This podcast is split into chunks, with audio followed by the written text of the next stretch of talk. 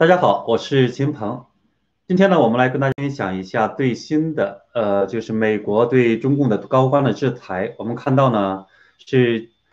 嗯，美东时间的十二月七号，在中国的晚上的时候，美国的国务院呢制裁了十四名的中共副国级的官员，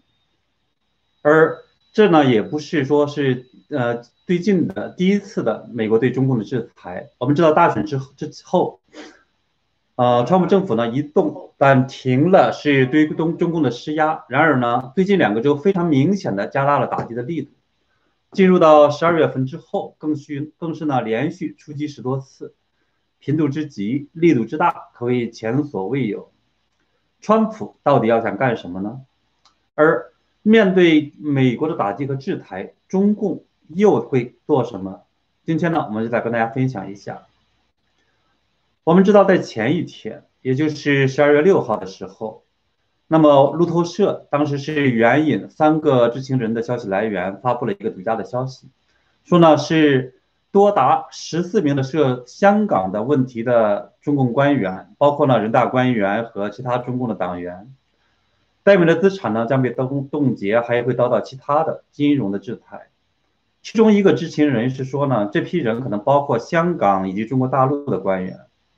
不过当时呢，消息人士并没有提供这批被制裁的名单或者他们的职位，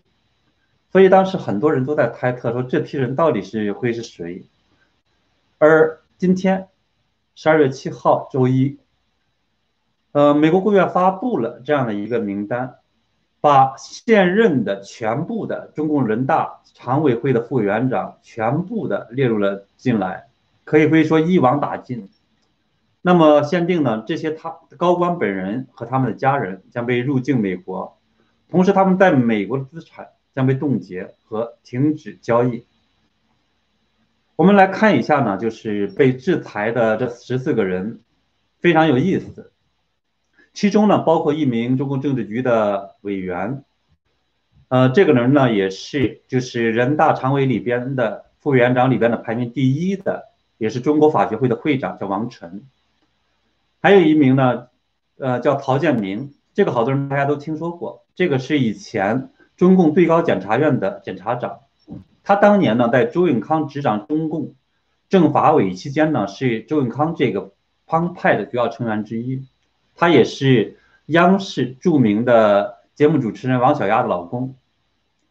呃，第三个呢是张春贤，他呢曾任是中共新疆维吾尔自治区的党委书记、交通部部长和中共湖南省委书记。我印象中他应该是第二次被美国列入制裁对象，因为上一次呢是在，呃。迫打击是迫害新疆维吾尔人，把百万维吾尔人关进集中营的这个时候。那么第三个，这个是沈月月，是应该是个女的，她呢是呃中国妇联的主席，也是呢现任的中央委员。呃，第四四名是叫第五名叫季炳先，他呢是全国人大常委副副委员长，这个没有其他职务。还有呢，第六名是叫做艾利庚，一名八海，这个是新疆人，我们讲叫江坚，对吧？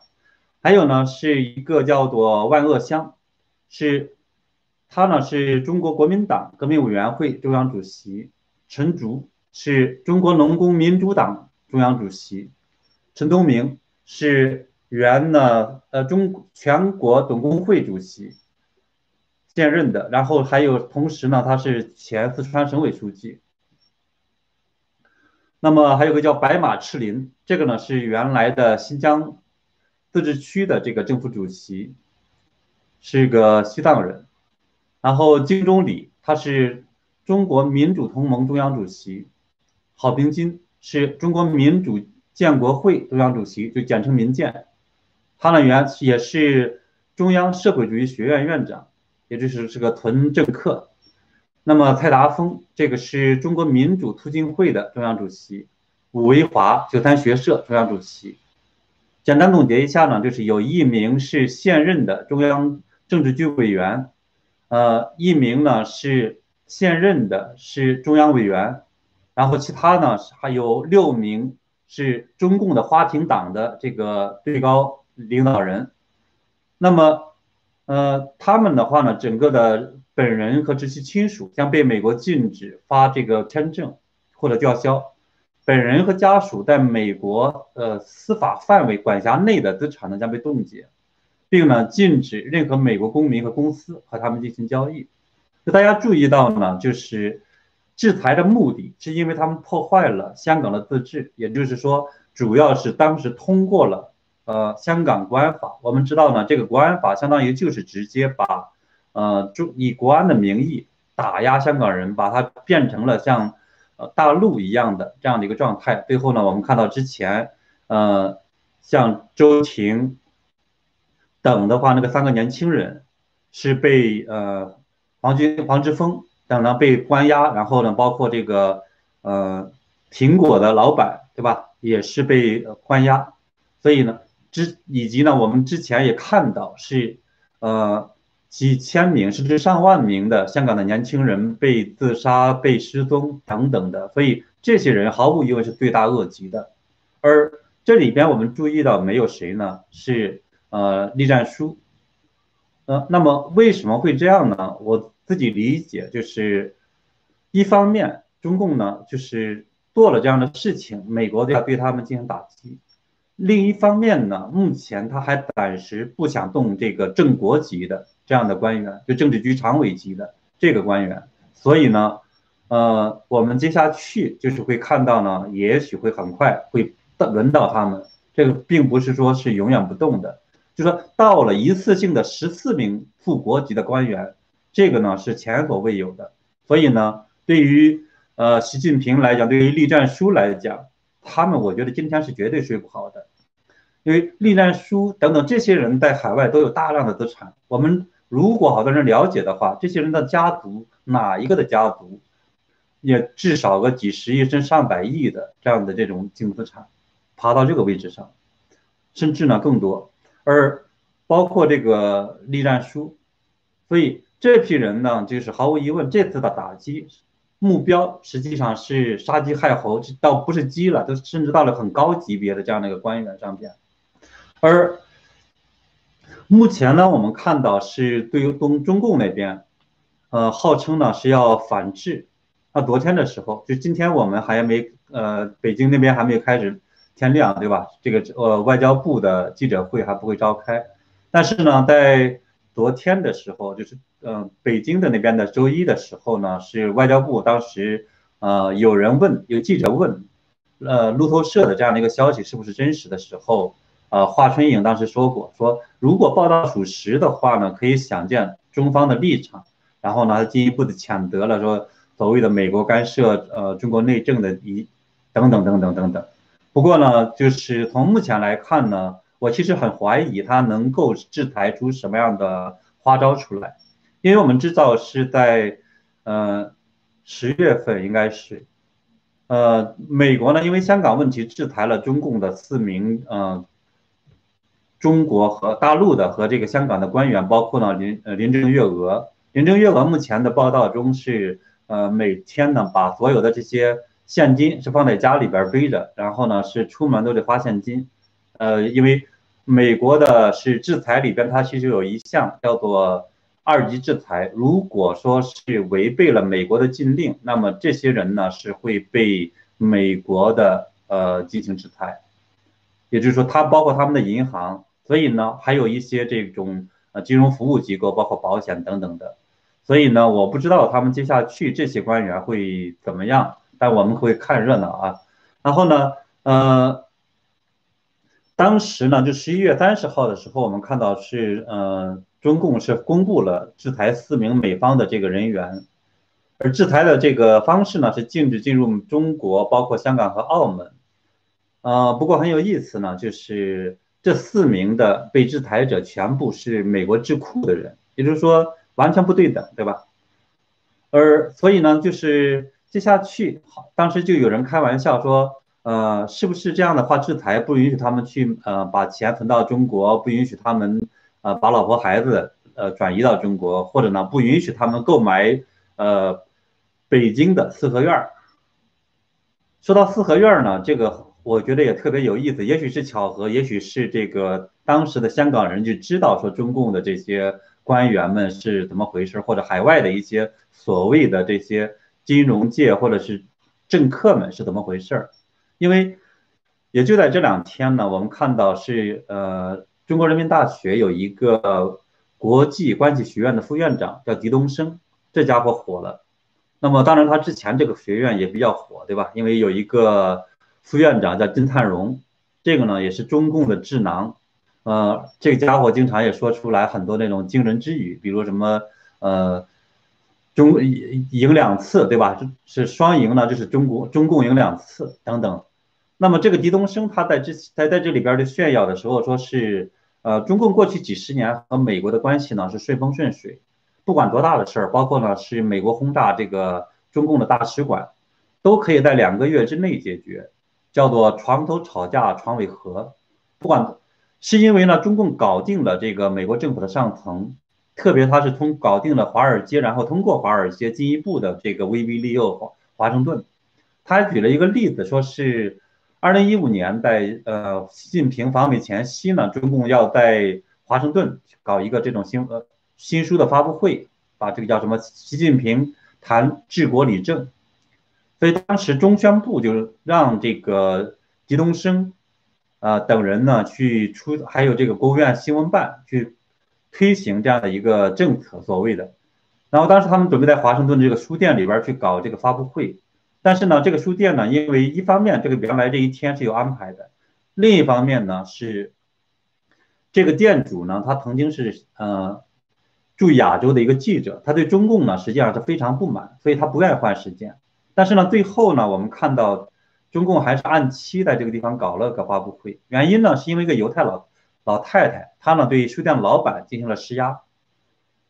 那么狄东升讲，他说这个老太太是华尔街的这个顶级金融机构亚洲区的总裁，不仅有中国国籍，还有北京市户口，还在呢东城区有一套四合院。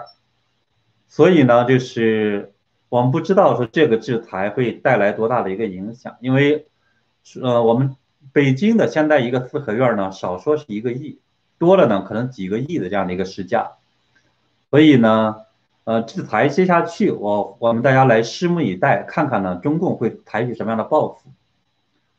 那我们呢也是盘点了一下，说呢是在。进入十一月底和十二月之后呢，是美国连着是对中共祭出了十几大招，让中共呢难以对付，同时呢也让这个中共最高当局呢是寝食难安。当然更难安的，我觉得应该还是直接制裁他们的这些最高官员吧。那么呢，他这十大这个中招包括哪一些呢？是一个呢是十二月一号的时候。呃，美东经济与安全审查委员会呢，就是 U USCC，提交了一个这个年度报告，再次明确呢，中共已经对美国经济和国家安全构成了最严重的这样的一个威胁。呃，第二大招呢，是在十二月二号的时候，美国众议院通过了一个外国公司问责法案，这个呢是要求是在美国上市的公司必须遵守美国的审计标准。否则呢，禁止它上市交易，也就是说要下线的下市。呃，那么这个呢是会切断，就是中共，呃，到华尔街要上市，然后呢，华尔街向中共输血，这个呢是很可能在进一步的会，呃，断绝我们看到过去的这么长时间以来的呢是。输血中共这样的一个这种大的一个链条，我们知道是目前，呃，中共呢，就是美国对中共是在股市，还有这个债市，以及呢通过美国、香港等等，这个呢是大概，呃，投资的这样的一个市值，整个是超过三万亿美元，这个是很恐怖的。所以呢，不管贸易战如何的激烈呢，华尔街实际上还在一直出血中共，但是呢。这一系列的这样的一个政策可能会断绝这个输血的链条。那么第三季重拳呢，是在十二月三号的时候，这个呢也是美国国务院。最近我们大家发现，就很多的是由美国国务院来做的。呃，川普还有这个彭斯，还有这个财政部，他不是他们来主动。呃，十十二月三号呢，这个蓬佩呃蓬佩奥呢，他是谴责这个中共是迫害呢香港，呃这些民主人士，同时呢保保证呢说是香港就是会继续捍卫香港人民的这个权利和自由。所以呢，这个今天我们也看到制裁十四名的中共是副国级的官员，就是人大常委会的副委员长，这个级别的这些人呢，实际上也是呃针对的中共是迫害香港人这个来的。那么第四大中招呢，是在十二月三号的时候，蓬佩奥呢是会见了是多名被呃中共严重迫害的团体的代表，包括呢是新疆。西藏、蒙古、法轮功是香港人代表，特别注意的，实际上这里边还有一个哈萨克的人的代表，这个是也是前所未有的，因为第一次来讲的话呢，是呃“一带一路”，中共通过“一带一路”呢是向海外去输出的时候，它实际上是把这些人，其他这些国家。他们的这国家也弄得更加腐败，弄得更加的这种人权各状况特更加的糟糕，所以这个我觉得也是非常强的一个信号。美国也会对中共在“一带一路”沿线的这样一种迫害或者输出它的一个暴政或者一个专制，会进行回报和打击。而在这次的会谈中呢，就是呃，李小旭博士，他呢是告诉说是呃，蓬佩奥。他那边透露呢，说是呃，美国国务院很快可能会有一个更加令人震惊的消息，很可能呢就是会呃揭开中共呃活摘器官的这样的一个罪行，这个呢可能会引起整个世界的这样的一个震震震惊，甚至呢接下去的制裁，我觉得可能也会非常的严重。那么第五呃季的这样的重拳呢，是在十二月三号的时候，也是美国国务院证实。将对呃中共广党员赴美的旅行签证呢实行新的限制。原来的时候我们知道呢是呃党员和他们其实亲属的这种非移民签证，就是 B B one B two，就是旅行签证和商业签证。这个呢由原来的十年缩短为一个月。呃，我们知道是按照中共官方的说法呢，是中共党员的总数是到了九千一百九十呃一万。那么加上这个家属呢，毫无疑问，这会影响到了几亿中国人的赴美嗯签证。当然了，就是这里边的这种回避的方法，我们都好多人都知道呢，是现在有上网呢，是去呃声明退出这个的，像全球退党办，它的证书实际上是有效的，美国政府是认的，所以这个也我们也会看到，呃，好越来越多的中国人会退出中共，所以这个呢也会。呃，加剧的撕裂中共的这样的一个体制，在呃当年的苏共和这个东欧共产国家这个解体的之前呢，我们也看到了，呃，这些共共产国家的共产党这个集体，它也发生了一个非常大的这种退党一潮，所以呢，这个我们也会在中国持续的看到这方面的现象。那么第六季的川普政府发起的重拳呢，是在呃把中芯国际。还有中海油，呃，中国建设，以及呢是中国国际咨询公司，这个呢是列入了和呃军事活动有联系的企业清单，然后限制他们的投资。另外呢，在呃稍早的时候，就是路透社报道呢说，川普政府将把这个八十九家中国航空航天以及其他领域的公司列入到和呃军事活动有联系的企业清单。限制涉事企业购买美国的商品和技术，而按照就是，呃，前两天我看到的一个报道呢，是目前中共在海外上市的这些公司，呃，以及呢中国在国内的，就是说列入到这些呃指数股的这些指数的这些呃主要指数的这些公司，中国公司呢有百分之七十是涉足到中共的军工。所以这个实际上，所以假如说未来我们看到这个方面的打击扩大的时候，那么这个被影响到的中国公司的范围实际上也是会非常庞大的。那么第七季的美国的重拳是在十二月四号的时候，呃，美国国务卿蓬佩奥呢，他是说要终止呃和中共中共的五项的交流计划，这些计划呢被中共是包装成了这种文化交流，但是呢，参与者基本上是全部是中共的官员，而不是普通的这个中国老百姓。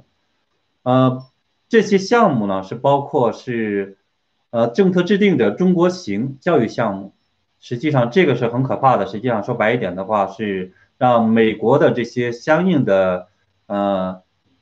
文化界的这些精英官员等等这批人呢，跑到中国去进行洗脑，甚至呢，我怀疑可能会有蓝金黄之类的这样的一些事情，然后进一步的控制和渗透美国。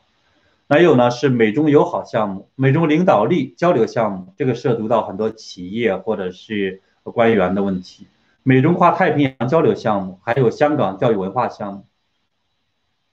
那么第八季呢？美国对中共的重拳是在十二月四号的时候，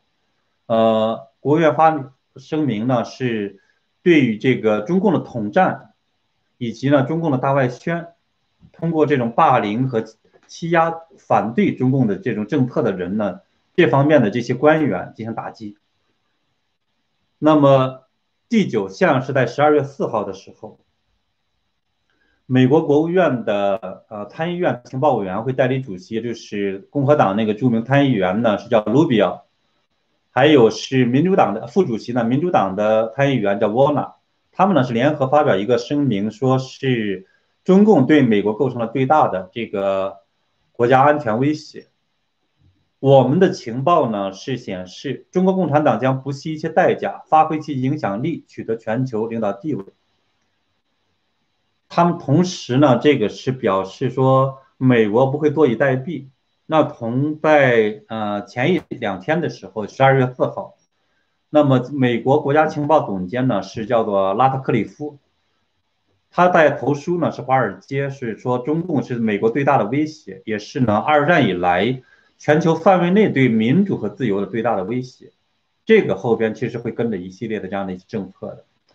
那么第十个这个重击呢，是在十二月四号的时候，美国国家情报总监的办公室，也就是拉特呃克里夫的这个办公室呢，是表示在二零二一年财年年度将增加对中共的这种情报预算，增加百分之二十，用于在中国收集情报，分析其当前行动并预测未来走向。那么，呃，作为川普来讲，他的这个制裁的原因以及川普要干什么，我来跟大家剖析一下。呃，十二月一号、二号的时候，我们看到了川普总统在白宫发表了一个紧急讲话，这里边他是有个四十六分钟，声言呢是要捍卫美国的法律和宪法。这个指呃拜登民主民主党是通过盗窃的方式试图在窃取美国人的权利，窃取美国的大选。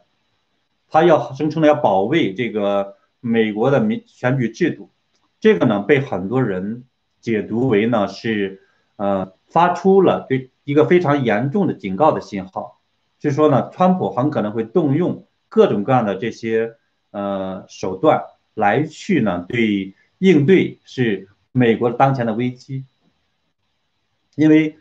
嗯这里边大家如果注意的话，可能注意到这里边它有一个非常重要的话是说呢。很，我的很多朋友都曾经对我说祝贺过，说你看你把美国搞得现在非常棒，对吧？非常伟大。但是呢，你做过去做的再棒，也不如现在你所正在做的捍卫美国的宪法，捍卫美让美国回到正确的这个路上来。这其实什么意思呢？他所现在所做的，就是要像当年的这个华盛顿总统一样，一九七六再去捍卫美国，再去打一场。美国和的自由世界，还有这个社会主义，黑暗和光明这样的一场战争，所以呢，我们其实会看到，接下去会发生很多的事情。那么呢，在这个会之这个演讲之后呢，中共政治局其实是很呃再次呢开会谈这个脱贫，之前他已经开过会了，所以呢，这个其实。被很多人解读呢，说实际上中共想趁这个机会呢去探讨论川普总统这样的一个意思到底是什么，未来美国的走向到底是什么？当然后来呢，就是中共就有一系列的放软，那个我们待会儿再谈。那么，呃，不管怎么讲来讲呢，我觉得其实中共这边的他的判断对美国的判断一直是后知后觉的。经常很多人讲是叫误判，对吧？其实我觉得很大的一个原因是因为他有太多的这样的一个利益的倾向，而对于中共来说，他在过去的这么多年中，就像那个人大呃国际关系学学院副院长这个狄东升所说的一样，他们其实主要的过去的时间就是在跟华盛顿的这些建制派、跟华尔街这批人在打交道，而这批人事实上就是想这个篡权，想这样的一个搞全球化，哦，在美国搞社会主义。他们是跟中共利益勾结很深的，当然他们希望自己获胜，而在真实的这个情况说他们不会获胜，他们得自己不觉得，对吧？所以我觉得他们其实也是这样的一个状态，也使得呢中共董事获取得到的消息，恰恰是跟川普政府所做的、所想的，一直是这种分道扬镳的。而在十一月二十九号的时候，伊朗呢，它有个顶级的这个核专家。也是被称为这个伊朗的核呃之父，对吧？是遇袭身亡。那么当时是呃美国伊朗的总统鲁哈尼，他就指责以色列是凶手，并谴责美国。那当时我就说呢，是呃这个川普团队因为之前已经多次明确说了，中共伊朗干涉了美国大选。那么这一次这个刺杀伊朗的顶级的核专家，其实呢就是因为这件事情对美国。大选干涉的原因就是对伊朗的一个这种报复。那既然大选的这个里边干涉的主要的这个国家政权包括了中共和伊朗，那么他毫无疑问打击中共就不远了。所以我们后来实际上也看到了这一系列的打击。嗯，那么这个打击是不是呢？就是说只一系列到头了，或者是只是在不断的升级呢？其实。还不是，就在今天，在不久之前的时候，美川普总统呢是在呃讲话中讲说，呃，未来的这个几天我们会看到美国会将发生重大的这个事情。那么今天早晨的时候，我在呃新唐人大纪元的，它叫新闻大家谈这个节目里边，我当时也说过，说我们呃在未来的这个。这一周是非常非常关键也非常重大的一周，为什么呢？就是非常可能在这一周，呃，美国情报总监拉特克里夫呢，他将发布这个，呃，一个对美国大选评估的一个报告。这个报告呢是按照2018年美国川普的总统令，要求呢在大选之后45天之内发布一个报告，评估呢是外国势力对美国大选的干涉。而周日的时候，我们看到呢是拉特克里夫在呃福克斯的哈的这个叫做 Maria，在这个的节目里边呢，他是直接讲了说，呃，一个中共，他再次强调说中共实际上是干涉了美国的大选的。第二个来讲呢，他说是对于拜登有没有拜登政府，他得看呢，说我们等到这些法律的这个。整个事件，它叫 issue 结束之后，才能够说到底有没有拜登政府。其实呢，如果大家明白的话，就很清楚。毫无疑问的话，就是没有拜登政府了。而这个报告只要发布出来，意味着呢，就直接公布到中共的干涉大选的种种的系列的证据。也就是说，这个时候按照美国的相应的法律，就可以宣布国家紧急状态。相应的来讲，会。利用戒严法，利用这个平报法，最终呢，川普总统是可以搞这样的抓捕，搞军事审判。当然，也许最后是不见得是军事法庭，很可能是呢最高法院搞类似一个纽伦堡大审判一样的这样的一个审判。而这样的审判里边，毫无疑问呢，对拜以及希拉里以及还有这个奥巴马等等这批的这个传统的中共的。的这些老朋友，地下政府，也就叫建制派，这批人呢，会有一个大的一些审判。他其中的一个罪名一定会包括我们看到的这个，包括狄院长揭露出来，对吧？谁帮着这个呃拜登的儿子搞了这样的一个基金公司呢？然后他说大家都明白，对吧？就是类似这些事情一定会揭露出来。那么毫无疑问，那个时候以及之后。对中共的打击一定会升级的，而不像现在的这样一系列，大家刚看到已经是不少了。而对于中共的打击的这样的一个结果，也一定是在第二任之内，一定是解体中共。所以我们看到瞄的所有的对象是党员制裁、官官员制裁等等这一系列的。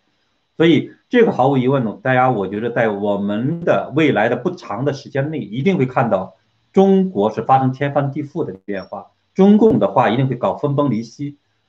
彻他彻底的告别历史舞台的日子一定也会不远的。那么目前呢，我们也看简单回顾一下呢，说中共这段时间，他从呃十二月二号，美国时间的十二月二号二号晚上，对吧？这是周六，就说到了第二天，就是十二月三号，中共那边的话实际上已经发生了一些变化。就之前的时候，我们看到他是在。呃，十二七月底的时候呢，是祝贺了拜登当选。十一月二十五号，呃，习近平、王岐山的他们要是发贺电等等的，对吧？那时候的话，这个战狼式的这样的一个声音。但十二月三号这之后呢，就是我们看到中共那边实际上已经发生了一些大的变化了，停止了就是对呃美中关系的这样一些叫嚣，调门呢明显的放软，就是。所以呢，其实能看出来，中共呢其实认识到不太对了。而十二月七号，呃，中国外交部部长呢王毅是向美国喊话，说这个中美呢应该开启各层次对话，然后是任何问题都像拿到桌面上谈，并声称美中方的对话大门始终敞开着。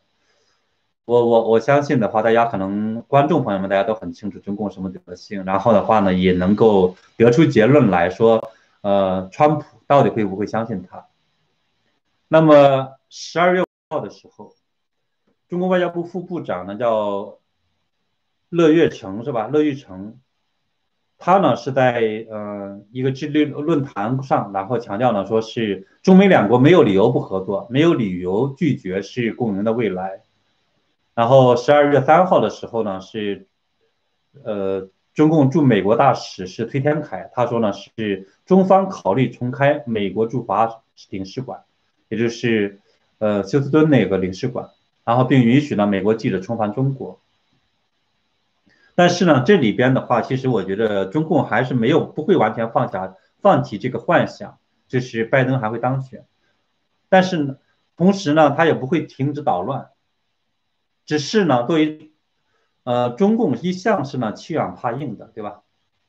所以他这个情况下，面对着川普政府这样的一系列重击呢，他毫无疑问就开始呢又在认怂变调，但是呢，呃，也会在进一步的会去做一些什么样的姿态。但是呢，毫无疑问，我觉得，呃，美国政府现在已经非常清楚，中共是不可能改良的。所以这个呢，我们通过之前的。呃，蓬佩奥的一系列的这样的一些讲话，都是非常清晰能看出来。所以我说呢，是对川普政府来讲，他的解体中共、打击中共、彻底的这个把中国的这种政治生生态各方面的话呢，搞一个变革，这个就是他们第二任的一个必然的一个集中的目标。国际关系上，这也是最核心的一个目标。因为作为川普政府来讲，现在也已经非常明确的就把中共当做全球最大的这个敌人，世界的敌人，而不仅仅是美国的敌人。那么呢，这个就是今天我跟大家要分享的这样的内容。嗯，对，好，大家呢有什么样的交流，也可以呢进行一下，嗯，有问题，对吧？好长时间了，我都没跟大家交流了，因为这段时间呢，也是，嗯，开始呢是每天的北京时间的，呃晚上的十一点，也就是美东时间的十点，我呢是在新唐人的，有一个新闻大家谈，在这里边呢是，呃，对最近这段时间基本上是每天的跟踪是美国大选，评论美国大选，所以基本上是这样的一个事情，所以呢，大家呢如果是有时间的话呢，也可以在。呃，新唐人电视台的它这个频道里边，呃，去观看我们的一些评论，因为毫无疑问呢，现在的这个美国大选是全球的焦点，对吧？也是呢，未来是直接去影响到世界命运和美国命运。这样的一个这么大的一个事情，所以呢，这也是这段时间我重点关注的。嗯，谢谢大家的问候，对吧？好。然后呢，从因为前段时间是要转转变了嘛，转变了这样的一些媒体的这个通道，对吧？到到新唐人这边来了，所以呢，这个好多事情也是在去调整，在自己的我这个频道里边呢，是呃有一段时间没有更新了，也很抱歉。我呢也会在接下去的这个时间里面呢，嗯，争取是呃每周多多跟大家分享几次。好了，那么我们今天的分享呢就到这里，谢谢大家。